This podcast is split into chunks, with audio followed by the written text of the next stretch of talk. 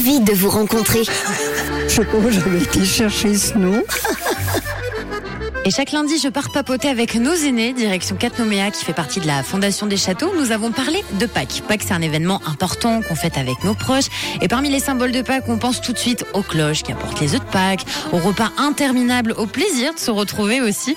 Alors j'ai demandé à nos aînés de nous parler des traditions de Pâques dans leur famille, de me parler du repas, des chocolats aussi. Alors vous, Philippe, Janine, Claude, c'était comment Pâques à la maison?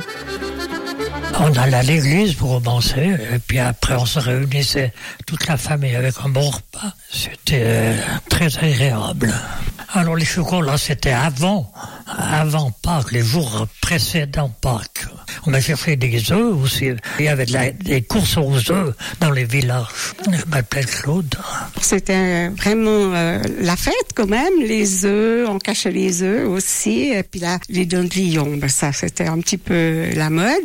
Et puis le lapin, on mangeait du lapin. Puis moi je pleurais parce que le lapin, euh, il venait chez ma grand-mère, mais autrement, euh, oui, il y avait les chocolats, enfin tout ça, ce que j'aime encore toujours maintenant parce que je suis très chocolat. Je m'appelle Janine. On était invités, on allait manger ailleurs chez moi. On mangeait des boules au vin, des frites. J'ai jamais été tant fort pour le chocolat, mais je mangeais quand même un peu. Je m'appelle Philippe. Et merci beaucoup pour ces jolis souvenirs, Ah, Il y a des beaux repas là. hein. Ah oui. Ah oui, ah, c'est beau. Donc à Pâques, c'était vol au vent avec des frites hein, chez Philippe, un repas bien gourmand. Janine m'a bien fait rire avec le lapin de sa grand-maman qu'il fallait manger pour le repas de Pâques. Et puis le chocolat, toujours réconfortant. Et pour Claude, il allait chercher les œufs au village. Et le chocolat, il fallait le manger, vous l'avez entendu, avant Pâques. De jolies traditions qui marquent et ça fait euh, toujours chaud au cœur euh, de se remémorer ce moment. Alors vous, Marie-Madeleine, Jean-Marc, Pâques, ça se passait comment à la maison?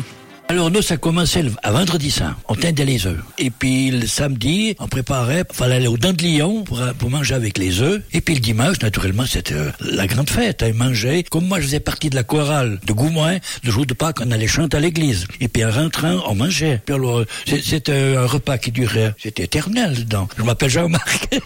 Pour commencer, c'était teindre les œufs pour nous les enfants. Alors on gardait déjà les belles pelures d'oignons. Ma maman, elle avait coupé des dans des vieilles chemises comme ça des carrés. Et après, on habillait notre œuf, hein, puis on le mettait dans le chiffon. On roulait au tout près avec un coton, que l'œuf il soit bien serré. Dans... Et puis après, ma maman, elle mettait ça dans une casserole avec euh, de l'eau et puis je me rappelle plus. C'était pour que l'eau soit forte, que l'œuf prenne la couleur. Quoi. On en préparait une quantité parce qu'après il y avait la jeunesse qui venait ramasser pour faire leur salade. Mais on avait beaucoup de poules alors. je m'appelle Marie-Madeleine. Marie-Madeleine, pendant quelques minutes, c'est vrai que j'avais l'impression d'être un peu avec vous dans la cuisine en train de préparer tous ces beaux œufs de Pâques. Et d'ailleurs, ce que sa maman rajoutait dans l'eau pour fixer la couleur, c'était du vinaigre. Et puis chez Jean-Marc, on mangeait des dents de lion et il allait euh, chanter à l'église vu qu'il faisait partie de la chorale. Bon, dans quelques jours, c'est Pâques, vous le savez, on va préparer une belle table avec des décorations faites maison. Jean-Marc, vous faisiez comment pour apporter ce côté brillant aux œufs de Pâques et pour faire euh, des petits dessins? Prenait la coine de l'art pour les faire briller, puis dès que c'était ressuyé, on allait les poser dans des fourmilières. Et les fourmis, elles, elles passaient sur l'œuf, et puis ça laissait des traces. Et c'était formidable, c'était joli. Ah Bah oui, effectivement, c'est incroyable. Moi, je connaissais pas du tout la technique des fourmis. C'est vraiment chouette. Merci pour vos souvenirs. J'étais ravie de vous rencontrer. Comme tous les lundis, fêtez bien Pâques et on se retrouve la semaine prochaine sur Rouge. La semaine d'après, parce qu'il y aura Pâques.